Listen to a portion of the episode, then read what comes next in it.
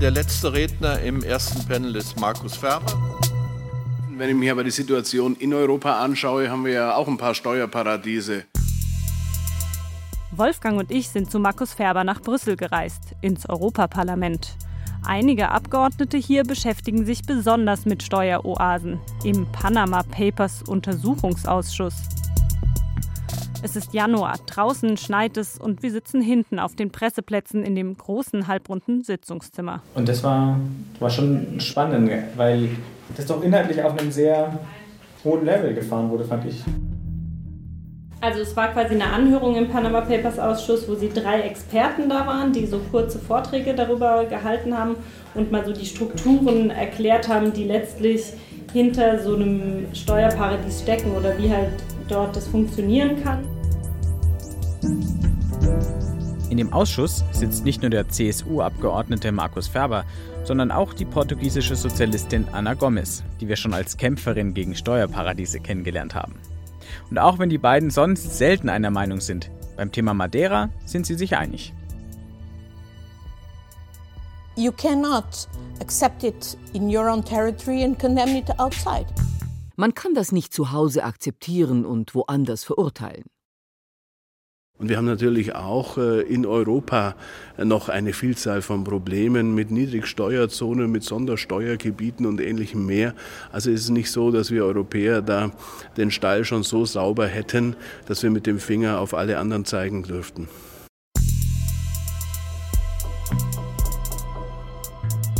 Money Island. Das System Madeira. Steuerparadies mit dem Segen der EU-Kommission. Wir sind fast am Ende unserer Recherche. Wir, das sind meine Kollegen Steffen Kühne, Wolfgang Kerler und Pia Dangelmeier. Und ich, Max Zierer. In den letzten Wochen und Monaten haben wir gesehen, dass in Madeira die Falschen profitieren. Reiche, Großkonzerne, Diktatoren. Und dass das extrem Niedrigsteuersystem dort anderen Staaten wie Spanien oder Deutschland schadet. Und auch die Bevölkerung auf der Insel selbst hat wenig von der Steuersonderzone. Es haben wahrscheinlich viel weniger Menschen Arbeit gefunden, als die offizielle Statistik suggeriert. Und gleichzeitig bekommt die Insel weniger Fördergelder. Warum also genehmigt die EU-Kommission die Freihandelszone immer und immer wieder? Seit immerhin 30 Jahren gibt es das kleine Steuerparadies schon. Bis 2027 wird es sicher weiter existieren. Wieso wehrt sich in der EU fast niemand dagegen? Darum geht es in dieser Folge. Wir erinnern uns, ganz am Anfang, also 1987, hat die EU-Kommission die Freihandelszone zum ersten Mal genehmigt. Mit folgendem Hinweis im entscheidenden Dokument. Dass bitte die Gründung der Freihandelszone nicht als Erlaubnis verstanden werden darf, dort irgendwie ein Offshore-Gebiet aufzumachen. Das steht da ausdrücklich drin. Wir hatten von Anfang an Zweifel und haben jetzt ziemlich viele Hinweise gesammelt, dass das nicht so richtig geklappt hat. In Brüssel zeigen wir das Dokument Markus Ferber in seinem Büro. Europäisches Parlament, 15. Etage, Blick über die Stadt. Bei gutem Wetter kann man das Atomium sehen. Heute leider nicht. Markus Ferber lacht ungläubig. Wahnsinn. Und dann macht er aber noch den Hinweis, aber bitte mach kein Offshore draus. Ist fast schon naiv, oder? Das finden wir auch, nach allem, was wir erlebt haben. Noch unglaublicher ist aber, dass die EU-Kommission das System Madeira tatsächlich mal hinterfragt hat dann aber doch fast nichts geändert hat. Im Jahr 2000 nämlich fällt der EU-Kommission auf, dass auf Madeira vielleicht etwas schiefläuft. Sie leitet ein Beihilfeverfahren gegen Portugal ein und stellt fest, dass den Steuererleichterungen in Höhe von mehr als eine Milliarde Euro pro Jahr gerade mal 1000 Arbeitsplätze gegenüberstehen. Ich habe das Dokument mal rausgesucht. Die Kommission schreibt dann auch ganz offiziell, es sei, schwerlich davon auszugehen, dass die Beihilfen gerechtfertigt sind und dass ihre Höhe angemessen ist. Aber aus bürokratischen Gründen wird das Verfahren dennoch ergebnislos eingestellt. Dafür genehmigt die EU-Kommission die Steuererleichterungen immer und immer wieder. 2002, 2007, 2013, 2014 und 2015. Die letzte Verlängerung ist also nicht mal zwei Jahre her und gilt gleich bis 2027. Immerhin müssen die Firmen jetzt 5% Steuern zahlen und Arbeitsplätze schaffen. Aber das passiert ja oft nur auf dem Papier, wie wir gezeigt haben. Trotzdem, schon vor zwei Jahren gab es sehr, sehr kritische Stimmen, zum Beispiel von Joao Martins und Ana Gomes in Portugal. Und Markus Ferber ist auch nicht gerade begeistert, dass das System Madeira immer wieder verlängert wurde. Und eigentlich sind solche Sonderwirtschaftszonen nur zeitlich befristet genehmigbar auf europäischer Ebene. Also diese permanente Verlängerung, die wir in Madeira auch erlebt haben, entspricht eigentlich nicht dem Wesen dieser Möglichkeit, die das europäische Recht hergibt. Und insofern hätte man schon einen starken Hebel über das Beihilferecht zu sagen, liebes Land Portugal, du gewährst hier eine staatliche Beihilfe, eine Subvention in Form von Steuerermäßigungen, die nicht gerechtfertigt ist. Bitte fordert es von den Firmen entsprechend ein, dass sie den normalen portugiesischen Steuersatz bezahlen müssen. Und dann wäre das Geschäftsmodell gleich zum Erliegen gekommen. Eine Sache würde mich aber noch interessieren. Ihr habt ja auch den Sprecher der EU-Kommission getroffen, der lustigerweise auch selbst Portugiese ist und der sich ein bisschen erstmal in dieses Thema einarbeiten musste. Wie habt ihr den so wahrgenommen? Sehr nett ist er auf jeden Fall. Er hat sich sehr gut eingearbeitet. Er war ungefähr so alt wie wir, deshalb muss man ehrlicherweise sagen, ist auch klar, dass er genauso wenig weiß, was 1987 in der EU passiert ist wie wir und sagt auch, er glaubt eigentlich aus der Zeit arbeitet niemand mehr dort. Genau, noch ganz kurz zu sagen, was er auch noch gesagt hat dass sonst sich eigentlich noch nie jemand bei Ihnen nach diesem Thema erkundigt hat. Also es ist wirklich außerhalb Portugals, glaube ich, nicht wirklich bekannt, das Ganze. Dabei ist eigentlich klar, die einzige Stelle, die irgendwas gegen das Steuerparadies auf Madeira unternehmen könnte, ist die Europäische Kommission. Die genehmigt es schließlich. Wir wollten ja eigentlich mit der Wettbewerbskommissarin Margrethe Vestager sprechen, weil die gerade viel Aufsehen erregt im Kampf gegen Steuertricks, Apple soll ja in Irland Milliarden an Steuern nachzahlen wegen ihr. Aber für uns und Madeira hatte die Kommissarin leider keine Zeit, also musste ihr Sprecher ran, Ricardo Cardoso. Und der ist uns gegenüber zumindest ziemlich überzeugt vom System Madeira.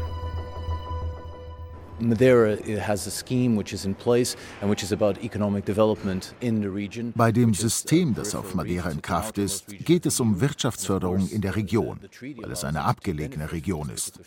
Und natürlich erlauben die Verträge, dass es von diesem Status profitiert dass Firmen dort gegründet werden, die dort wirtschaftlich tätig sind und natürlich Arbeitsplätze schaffen. Und insofern ist die Freihandelszone ein Jobmotor in der Region Madeira. Was andere Nicht-EU-Gebiete angeht, da kämpft die Kommission sehr aktiv gegen Steuervermeidung.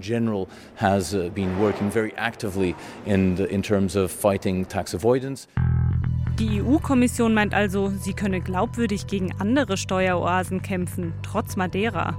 Und die Freihandelszone als Jobmotor? Das haben wir anders erlebt. Wir fragen nach, erzählen von unseren ganzen Recherchen zu den Arbeitsplätzen. Aber der Sprecher bleibt dabei.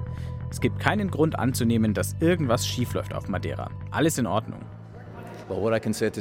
Alles, was ich momentan sagen kann, ist, die Kommission hat keine Anhaltspunkte dafür, dass das Modell nicht mit den geltenden Regeln im Einklang ist. Also, die EU-Kommission sagt, sie müssen es denen quasi genehmigen, weil es ja eine der abgelegenen Regionen der Outermost Regions ist und dass die gefördert werden, das wird schon in den römischen Verträgen festgelegt. Genau, was ja auch unseres Erachtens vollkommen okay ist. Genau. Aber wir haben ja gesehen, ich meine, du hast ja die Auswertung zu den Arbeitslosenzahlen gemacht. In Outermost Regions geht es oft ja auch gar nicht am schlechtesten in Europa. Ja. Das ist ja das Absurde.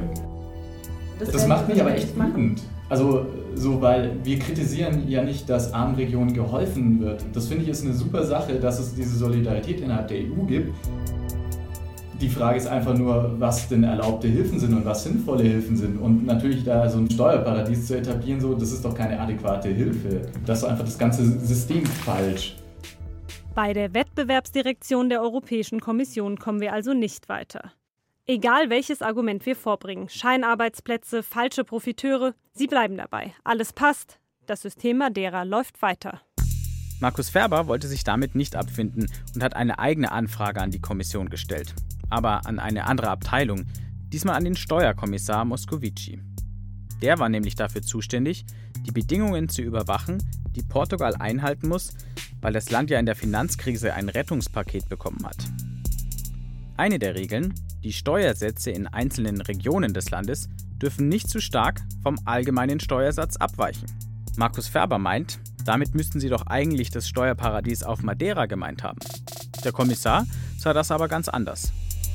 Das, was Markus Ferber dazu gesagt hat, wissen wir. Er schreibt, ich bin von der Antwort von Kommissar Moscovici gleichermaßen enttäuscht wie entsetzt. Offenkundig ist die Europäische Kommission nicht einmal bereit dazu, überhaupt anzuerkennen, dass es mit dem Steuersystem Madeiras ein Problem gibt. Kurz zusammengefasst, der Steuerkommissar schreibt in seinem Brief an Markus Ferber, die Freihandelszone auf Madeira ist ein Sonderfall, da gelten die Bestimmungen für das Rettungspaket eben nicht. Aber der schönste Satz ist eigentlich, was die grundsätzliche Position der Kommission zu Steueroasen betrifft, so teilt die Kommission nicht die Auffassung, dass es Steueroasen in der EU gibt. Also Firmen werben damit Steuerparadies innerhalb der EU, aber die Kommission sagt, sowas haben wir eigentlich überhaupt nicht. Ist ein bisschen absurd. Die EU-Kommission sagt also, es gibt überhaupt keine Steueroase in der EU. Und auf Madeira läuft sowieso alles super. Wir sind da nach monatelanger Recherche anderer Meinung. Aus dem guten Gedanken einer kleinen Insel, die echt weit ab vom Schuss ist, zu helfen, ist ein Steuerparadies geworden. In der ersten Folge waren wir ja mit Mauricio Marquez auf Madeira unterwegs, dem Kleinunternehmer. Er meinte ja, die Freihandelszone macht nur dann Sinn, wenn damit auch echte Arbeit für die Menschen auf Madeira geschaffen wird. Als wir mit ihm am Strand standen, neben dem verfallenen Klärwerk, hat er die Probleme nochmal angesprochen. Neue Jobs gibt es durch die Steuersonderzone wenige und die Falschen verdienen daran. Ich habe viele Freunde, vor allem Anwälte, die für Managementfirmen arbeiten. Und einer von denen sagte mir, wenn ich einen neuen Kunden habe, dann schlage ich ihm ein Steuermodell vor, das legal ist. Es reizt das Gesetz aus, aber es ist legal.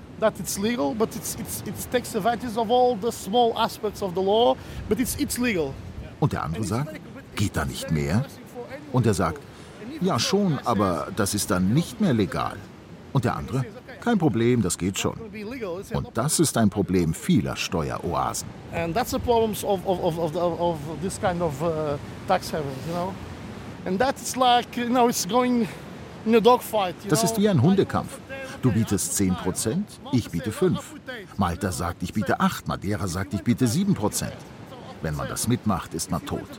Man muss mehr anbieten als das. You have to offer more than that. Doch anstatt das zu beenden, hält die EU-Kommission weiter am System Madeira fest. Dabei will sie doch eigentlich glaubwürdig sein im Kampf gegen die noch viel größeren Steuerparadiese wie Panama, die Bahamas und so weiter. Mit dieser etwas bitteren Erkenntnis endet unser Podcast. Die Geschichte von Money Island, also Madeira, geht aber noch mindestens zehn Jahre weiter. Denn bis 2027 ist das Steuerparadies ja schon genehmigt.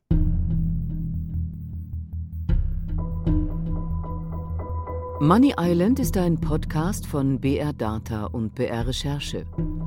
Autoren Pia Dangelmeier, Wolfgang Kerler, Steffen Kühne und Maximilian Zierer. Technische Realisation Helge Schwarz. Musik Hans Wiedemann. Redaktion Ingo Lierheimer und Verena Nierle. Eine Produktion des Bayerischen Rundfunks 2017.